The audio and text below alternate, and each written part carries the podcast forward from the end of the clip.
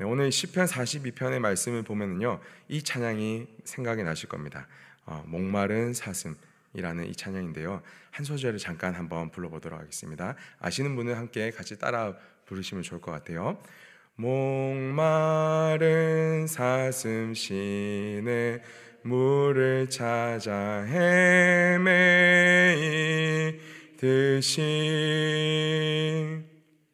내 영혼 주를 찾기에 갈급하나이다. 네 여기까지. 네, 우리 찬양 부를 때 어떤 느낌이 드시나요?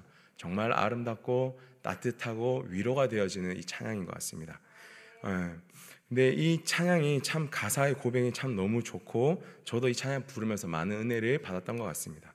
근데 오늘 이 말씀은 오늘 이 시편 42편 말씀을 좀 묵상하면서 깊이 읽어 보니까 어 어쩌면 우리가 이 아름다운 찬양을 올려 드렸던 것보다는 조금 다른 상황과 우리가 조금 더 다르게 바라봐야 되는 이 찬양의 고백이 담겨 있지 않나라는 생각을 하게 되었습니다. 너무 이 아름다운 곡조로 인해서 시편 42편에서 정말로 이야기하고 싶었던 것들이 조금 더 가려졌던 것은 아닌가 하는 생각이 들었던 부분이 있었습니다. 여러분들 사슴이 목이 마르다, 사슴이 갈급하다라는 이 표현을 한번 조금 더 우리가 집중해 보면 좋을 것 같습니다. 왜 사슴이 목이 말랐을까요? 그냥 아침에 일어나서 새벽이 되니까 목이 말라서 그렇게 뭐 이렇게 시냇물을 찾기에 갈급하나이다라는 이런 고백을 했을까요? 어, 그런 것이 아니라는 것을 우리가 제가 한 번 더 설명을 해 보도록 하겠습니다. 제가 이제 일산 시민이 된 지 이제 어엿한 이제 6개월 정도가 되었습니다. 이 6개월 정도가 되니까 일산의 맛지도가 이렇게 쫙 펼쳐집니다. 신방을 다니면서 또 목회자님들과 다니면서 가족들과 다니면서 일산 어디에 맛집이 있고 일산 어디로 가면 정말로 분위기 좋은 카페가 있고 또 이렇게 어디에 정말 핫한 장소들이 있는지 이제 지도가 이렇게 눈에 눈을 감아도 지도가 쫙 펼쳐집니다. 그래서 어디를 가면 이렇게 좋은 시간을 보낼 수 있는지도 다 알게 되는 거죠. 근데 일산을 넘어서 이제 제가 김포 세도 맡고 있다 보니까 김포까지도 섭렵을 하게 되었어요. 그리고 파주에 계시는 분들이 계시니까 파주까지도 이제 다 이해하게 되었고 조금 더 나아가서 이제 강화까지도 많은 소개를 받게 되었습니다. 그래서 이제 전국을 가더라도 어디를 가면 정말 맛지도가 펼쳐지는지를 다 알게 되겠더라고요. 자, 일산에 6개월만 살아도 우리는 이제 뭐가 어디에 있고 우리의 필요한 게 어디 있는지 다 펼쳐집니다. 이것이 바로 우리가 살아가면서 이, 환경에 적응을 하는 모습입니다. 자, 동물은요, 그 환경에 굉장히 적응을 잘하는 영, 어, 그런 존재들입니다. 특히 사슴이라는 존재도, 이 동물도 어, 자신의 영역 안에서 무엇이 어디에 있는지를 정확하게 아는 동물입니다. 자, 그래서 시, 사슴이 시냇물이 어디에 있고 먹을 것이 어디에 있으며 내가 살아가고 있는 곳에서 어떻게 하면은 배고픔과 목마름과 추위와 적의 위협을 다 피하는지를 다 알고 있는 동물이 바로 이 사슴이라는 겁니다. 근데 오늘 사슴이 목이 마르다고 합니다. 아니 목이 마른 건 넘어서 정말로 갈급하여 죽게 되었으니 이 시냇물을 찾기에 너무나도 고통스러운 상황 가운데 오늘 사슴이 처했다라고 오늘 1절부터 선포를 하고 있는 것입니다. 우리가 앞에 불렀던 이 찬양과는 너무나도 정반대되는 이 상황이 펼쳐졌다라는 것이죠. 사슴은 자기가 살아있는 곳에 안전하게만 있다면 그 영역 속에만 있다면 목마를 일은 전혀 없을 것입니다. 그런데 사슴이 목이 마르다라는 이 고백은요. 사슴의 삶 가운데 문제가 발생했다라는 겁니다. 어떤 문제가 발생하냐면 첫 번째로 자신이 살고 있는 이 삶의 영역, 자신이 살고 있던 이 터전이 파괴가 되어서 재난이나 재앙이나 이런 여러 가지 자연 환경들 때문에 파괴가 되어서 자신이 살고 있던 곳에서 도망쳐 나와 새로운 곳을 향하고 새로운 곳에 도착하였는데 이제 그곳은 어떠한 곳인지를 알지 못하기 때문에 닥친 어려움이 있었다라는 첫 번째 이 하나의 이유가 될 것입니다. 두 번째로 사슴이 목이 말랐다라는 이유는요. 자신이 살아가고 있던 곳에 포식자가 나타나서 자신의 생명을 유지하기 위해 자신이 살고 자신이 알고 있었던 모든 것을 버리고 도망쳐 버려. 완전히 멀리 떨어져. 완전히 새로운 곳에 도달하게 되었던. 정말로 그 생명을 피하기 위해 정말로 목숨을 다해 달렸던 다름질을 하다 보니 목이 말랐고 그곳에서 이제 시냇물을 찾기에 갈급한 상황이 되었다라는 것이 오늘 이 42편 1절의 고백이 되는 것입니다. 그래서 요약 정리를 하자면 이 사슴이 처해진 상황은 굉장히 절박한 상황이었고 절망 속 절망을 경험하고 있는 상황이라는 것을 우리는 오늘 1절을 보면서 이해할 수가 있습니다.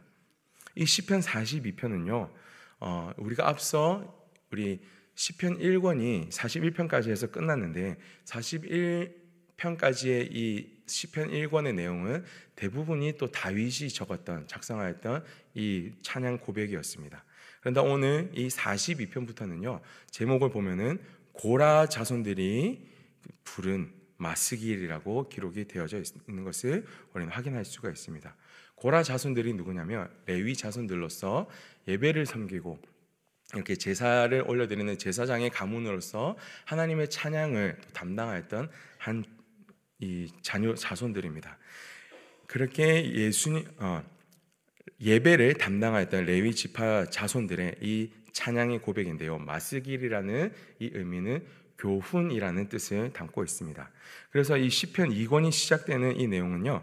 레위 지파의 고라 자손들의 고백이 고백의 찬양으로 시작되어지는 이 소개입니다. 이 찬양 이 시편이 되는데요. 이 고라 자손들이 고백하기를 자신들이 사슴이 시냇물을 찾기에 갈급한 같이 우리의 삶도 굉장히 절박하고 절망스러운 상황 가운데 처해 있습니다. 우리는 예배를 드리는 자들로서 사슴과 같이 우아하고 존귀한 모습이 있지만 그런 존재로 우리는 지음을 받았지만 지금 우리가 처해 있는 상황은 이 사슴이 목이 말라서 그렇게 헤매이듯이 정말로 절박한 절망한 상황 가운데에 처해 있음을 비유로 시작을 하고 있습니다.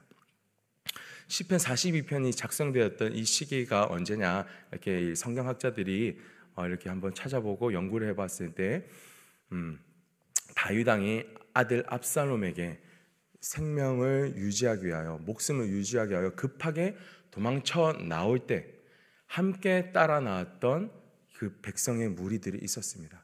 그 사람들이 속해 있던 사람들이 그 중에서 한 무리가 바로 하나님을 예배하며 찬양하였던 이 고라 자손들이 포함이 되어져 있었다라는 것을 성경학자들은 이야기하고 있습니다. 자, 한번 생각을 해봅시다. 고라 자손들이 왜 이런 찬양의 고백을 올려드렸는지.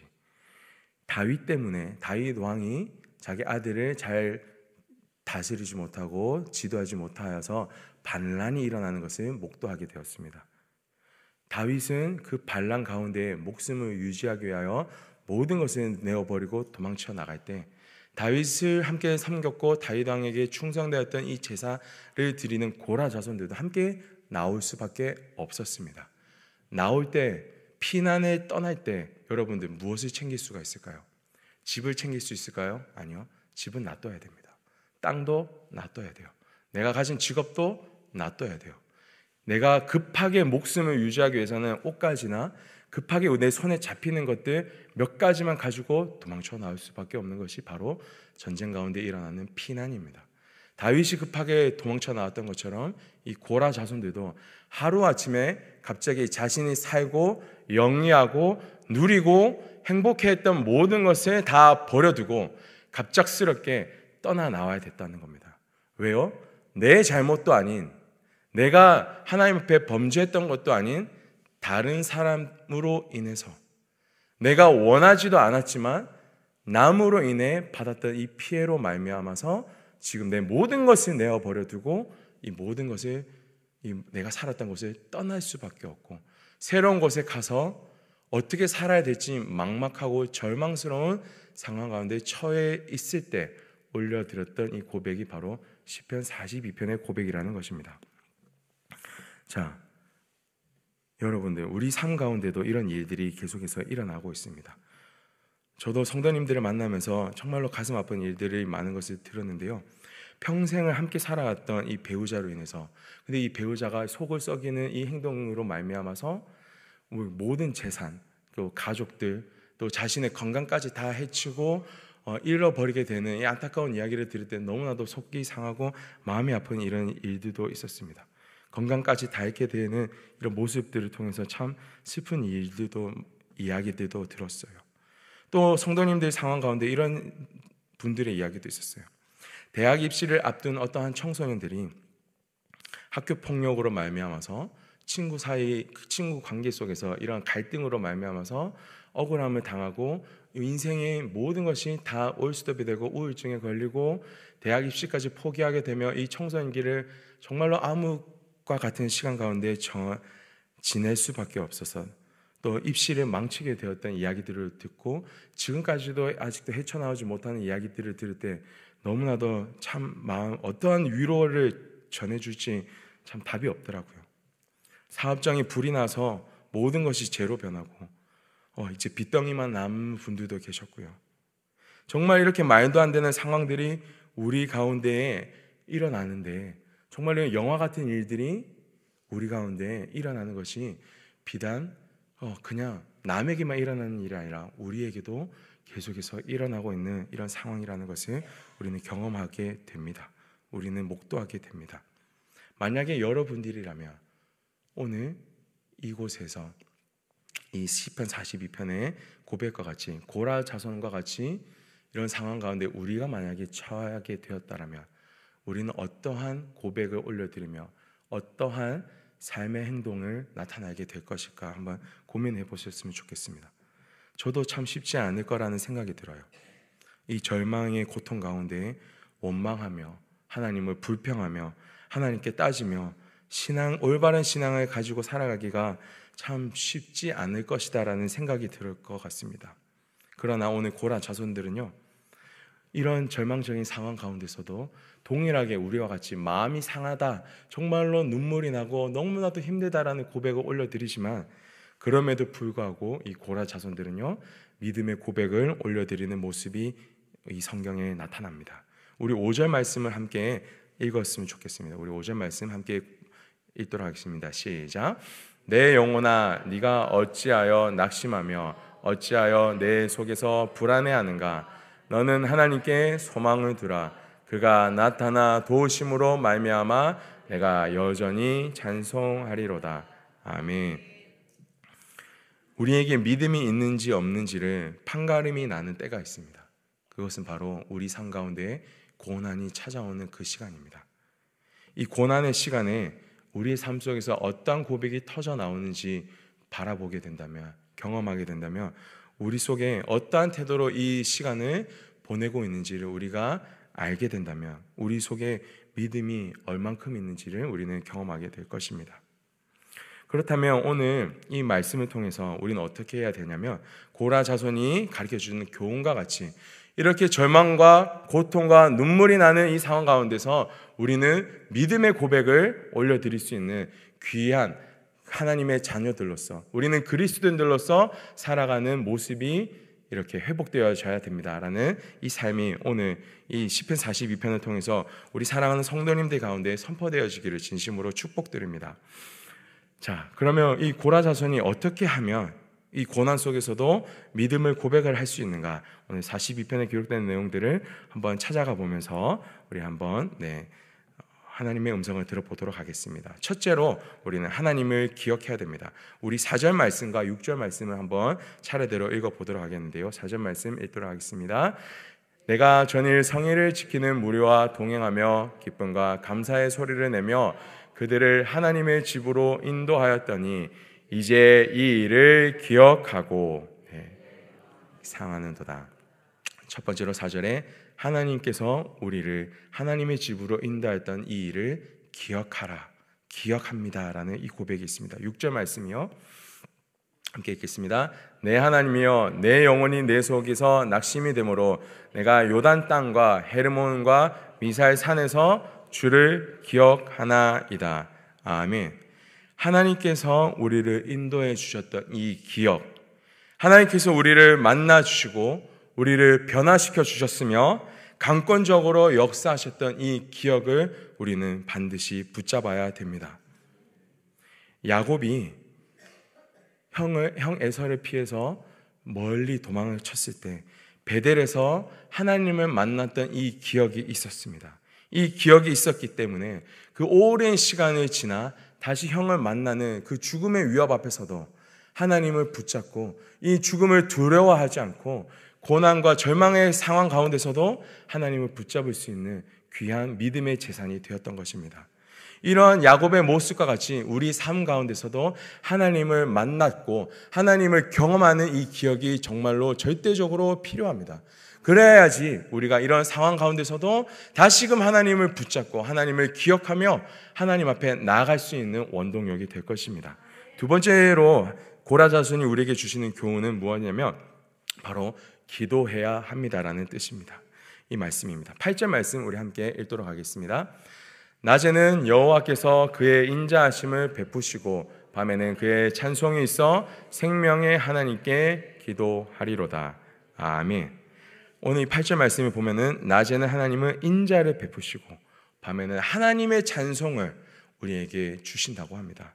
이런 일들이 있을 때 어떻게 되냐면 감옥에 갇히더라도 찬양과 이 기도가 끊어지지 않았던 이 바울과 신라의 삶과 같이 정말로 모든 것이 다 막히고 저 끝났다라고 생각하는 이 감옥 속에서라도 하나님께서는 우리에게 낮에는 어, 인자를 베푸시고 밤에는 우리에게 찬송을 주시면서 하나님은 우리의 마음을 지키시고 우리를 예배하게 하실 수 있도록 우리를 도우실 겁니다.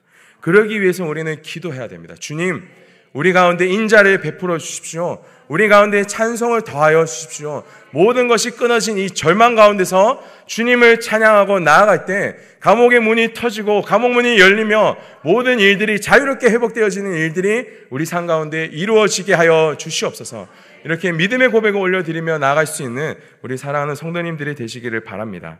네, 이런 믿음을 붙잡고 하나님을 붙잡는 기도가 우리에게 두 번째로 절대적으로 필요합니다. 자, 마지막으로 세 번째로는요. 고라 자손이 우리에게 권면해 주시는 말씀은 바로 하나님께 소망을 두라는 말씀입니다. 11절 말씀 우리 함께 읽어 보도록 하겠습니다.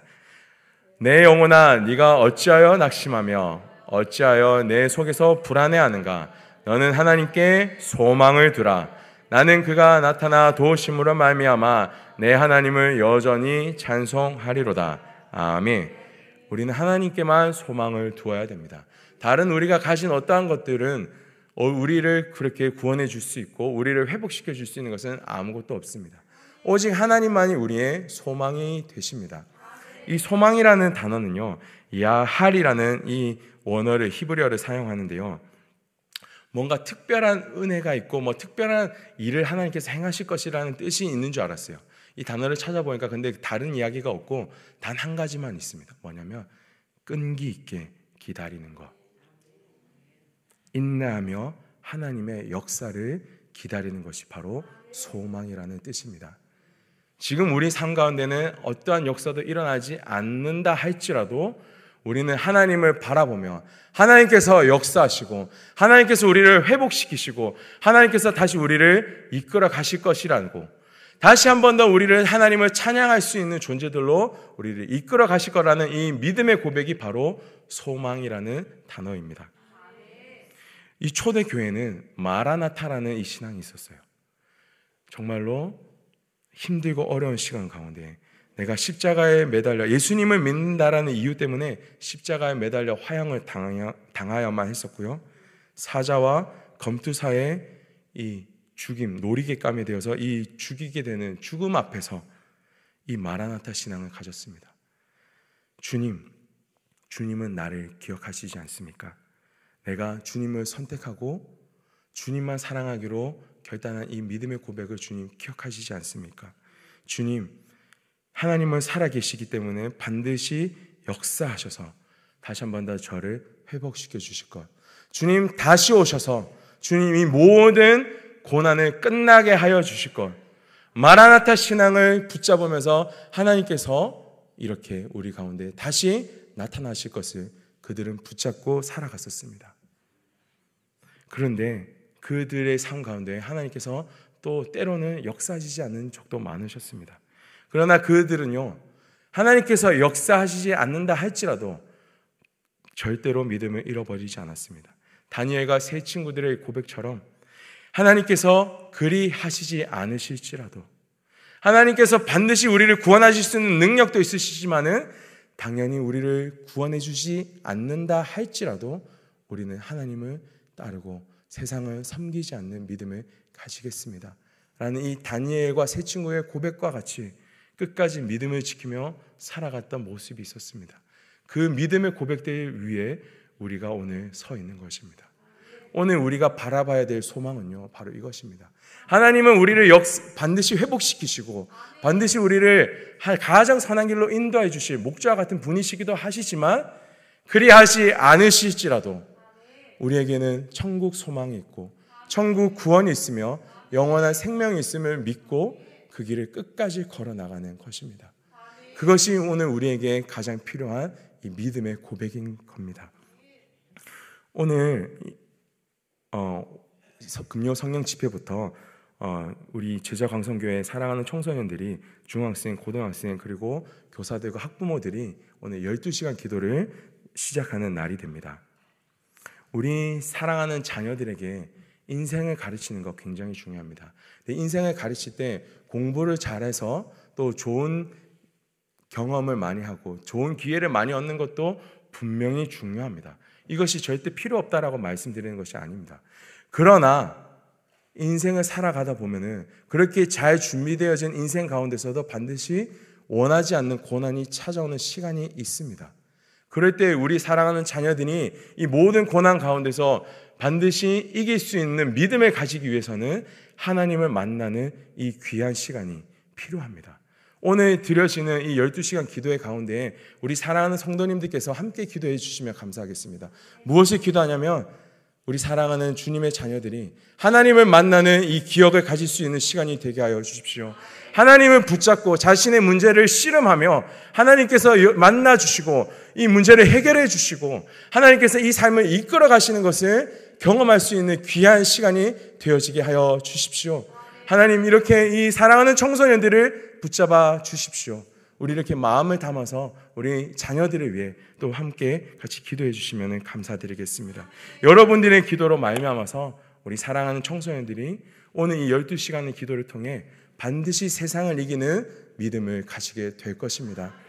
네, 우리 오늘 이 설교를 마무리하면서요. 우리 11절 말씀 한 번 더 읽고 우리 이 설교를 마치도록 예배를 마치도록 하겠습니다. 내 영혼아 내가 어찌하여 낙심하며 어찌하여 내 속에서 불안해하는가 너는 하나님께 소망을 두라 나는 그가 나타나 도우심으로 말미암아 내 하나님을 여전히 찬송하리로다 아멘 하나님께서는요 우리의 모든 이 고통의 순간을 그냥 내버려 두시지 않으십니다 반드시 나타나 우리를 네, 도우시기 원하십니다 우리로 하여금 계속해서 찬송이 끊어지지 않고 하나님을 사랑하며 그렇게 하나님과 친밀히 교제하기를 원하십니다. 반드시 그렇게 우리를 회복시켜 주실 우리 그 하나님을 기억하며 우리 함께 믿음으로 나갈 수 있는 오늘 하루가 되시기를 진심으로 축원드립니다. 우리 이 시간 함께 같이 기도하기를 원합니다. 우리 이 시간에 함께 기도하실 때 하나님 우리의 마음이 하나님께만 소망을 두게 하여 주십시오. 하나님을 붙잡는 이 기도가 끊어지지 않게 하여 주십시오.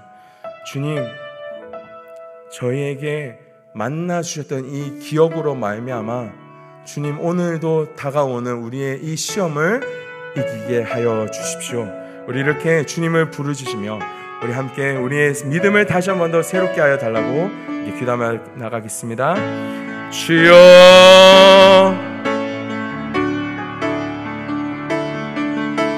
우리를 너무나도 사랑하시는 하나님, 우리의 고통 소리에 귀 기울이시며 우리의 삶의 모든 어려움을 주님께서 바라보시는 주님, 우리가 이 시간에 주님 앞에 나아가기 원합니다. 이 시간에 다시 한번 더 우리의 믿음 없음을 고백하며 하나님 다시 한 번 더 우리의 믿음을 새롭게 하여 주시기를 간절히 소망하며 그렇게 주님 앞에 나아갑니다. 주님 우리를 만나 주셨던 이 기억을 다시 한 번 더 우리가 붙잡게 하여 주옵소서. 이 베델의 사건을 주님 우리 가운데 다시 한 번을 새롭게 지어 새롭게 나타나게 하여 주옵소서. 주님 우리가 다시 한 번 더 믿음이 무너질 때 우리를 사랑하시며 우리에게 손 내밀어 주셨으며 우리를 회복해 하여 주셨던 그 주님을 붙잡으며 주님 오늘 우리에게 또 다가오는 모든 힘들과 어려움의 시간들 우리의 기도의 제목들 주님 우리 모든 것들을 주님을 붙잡으며 승리하며 나갈 수 있는 우리 사랑하는 성도님들 되어지게 하여 주시옵소서. 주님 우리 가운데 다시 한 번 더 끝까지 주님만을 바라보는 이 소망함이 회복되어지게 하여 주시옵소서 우리 마음 가운데 하나님만을 바라보며 하나님만을 붙잡으며 하나님만이 우리 가운데 역사하여 주시기를 주님 그렇게 간절히 소망하며 나아갈 수 있는 이 귀한 새벽들로 우리를 세워 주시옵소서. 특히 오늘 우리 사랑하는 청소년들 가운데 주님 12시간 기도회를 준비하며 나아갑니다. 주님 이것이 하나의 행사로 끝나지 않게 하여 주옵소서. 하나님께서 정말로 사랑하시는 이 주님의 자녀들이 하나님을 만날 수 있는 귀한 배들의 시간이 되어지게 하여 주옵소서 인생에서 결코 지워질 수 없는 하나님을 만났던 경험들로 이루어지게 하여 주옵소서. 이들의 인생의 문제들이 하나님을 붙잡고 신음할 때 주님 이들의 모든 상관의 평안함이 전해질 수 있는 시간 되게 하여 주시오며 하나님께 소망함을 두며 나아갈 수 있는 귀한 시간들로 주님 온전히 인도하여 주시옵소서. 주님께서 온전히 우리 모든 시간들을 이끌어 주실 것을 간절히 소망 드립니다. 주님께 주님께서는 우리의 이 모든 상황을 아시고 주님께서는 우리의 모든 고난을 기억하십니다 주님 그 상황 가운데 우리가 주님만을 선택하겠다고 고백을 올려드렸던 저희들의 고백을 저희들의 믿음을 주님 기쁘게 받아 주시옵소서. 주님 저희가 주님께만 소망을 두며 나아갈 때 주님 우리에게 반드시 역사하시고 반드시 응답하여 주셔서 우리로 하여금 이 믿음의 길을 끝까지 걸어 나갈 수 있는 그런 삶으로 우리를 인도하여 주시옵소서. 감사를 드리오며 우리 주 예수 그리스도 이름으로 기도드리옵나이다. 아멘. 주여 주여 주여 우리의 인도자가 되시며 우리의 목자가 되시는 하나님 우리의 삶을 하나님께 올려드립니다. 주님 우리가 다시 한 번 더 믿음으로 나아갈 수 있기를 소망합니다. 하나님 우리가 주님만을 바라보며 나가길 원합니다. 주님 우리는 믿음이 연약하여 하셔서 때로는 너무나도 힘들고 고난스럽고 너무 고통스러운 상황 가운데 우리 아버지 하나님 앞에 원망과 불평을 올려드릴 수밖에 없는 믿음이 있지만 다시 한 번 더 하나님께만 소망을 두며 다시 한 번 더 하나님께 믿음의 고백을 올려드리며 나아갈 수 있도록 주님 우리를 붙잡아 주시옵소서